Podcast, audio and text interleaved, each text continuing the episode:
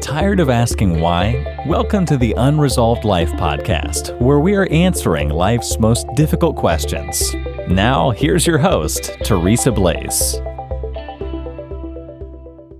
You know, as we're in the holiday season, whether you celebrate Christmas or Hanukkah, you celebrate, you know, the, the coming of the Messiah.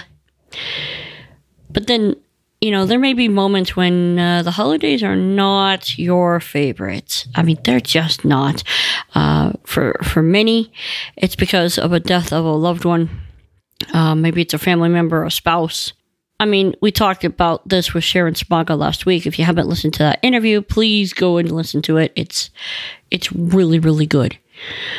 But I was reminded uh, through through someone that you know, it's all about joy. I'm not saying don't have those moments of everything just like really sucks and I'm in the moment and I'm feeling really garbage stuff right now. I'm not saying to bury that. I'm not saying don't acknowledge it. Of course you want to. I mean, that's the whole thing, right? You want to acknowledge that stuff, but you don't want to stay there. He wants to give us life and that to the fullest, right? That's what he came to do. That's the whole reason why he came. And and part of giving us that life is is the payment for our sin. Right? But in that payment, he also paid and his blood can cover even the sins that were con, uh, uh, done to us. So, like, whatever you're dealing with, if you're dealing with hurt because of what someone did to you, or maybe you're dealing with, okay, again, someone died. It's okay to grieve. It's okay to have those garbage moments where you're just like, man, this bites. But in that grief, seek his joy. I was reminded of it and I thought I'd pass it on to you. Joy doesn't mean you're happy necessarily. Someone once made this example and it really stuck with me.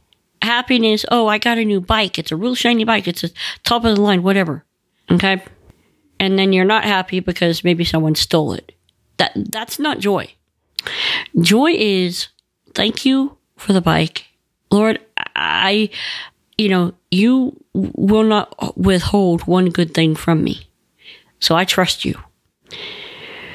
The Bible says that the joy of the Lord is your strength. Hmm the joy of the Lord. Does that mean that God feels joy?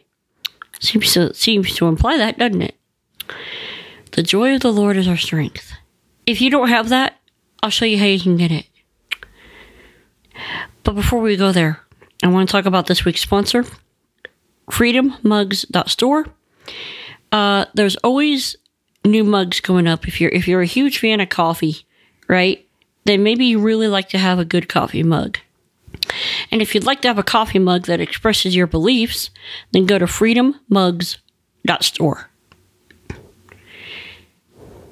F R E E D O M mugs, M E G S, dot store. So, how do you get this joy? Okay. Related to this, you have to have the peace of God, right? But how do you have the peace of God? Well, you can't have the peace of God until you have peace with God. And how do you have peace with God? Well, it's as simple as the ABCs. A. Admit that you're a sinner. B. Believe that Yeshua Jesus is who he claims he is Son of God and Son of Man. Both man and God. And three, confess it.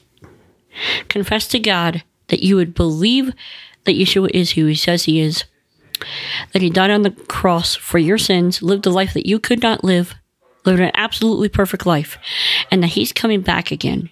He rose again on the third day, and he's coming back again in bodily form to set up his kingdom. Admit that to God. And then tell someone. You can email me, Teresa at unresolved.life, or find a, find someone who's a Christian that you know. But tell someone. Once you have peace with God, then you can experience the peace of God, and that leads to joy. If you have any questions, any concerns, any prayer requests, please email me.